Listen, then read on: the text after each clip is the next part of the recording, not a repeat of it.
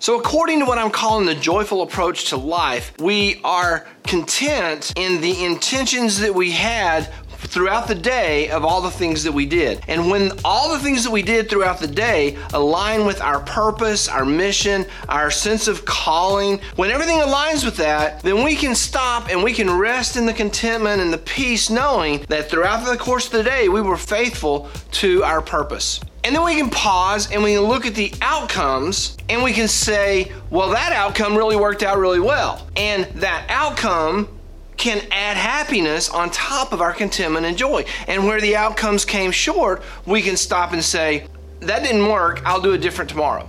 But underneath that, we still have peace and contentment.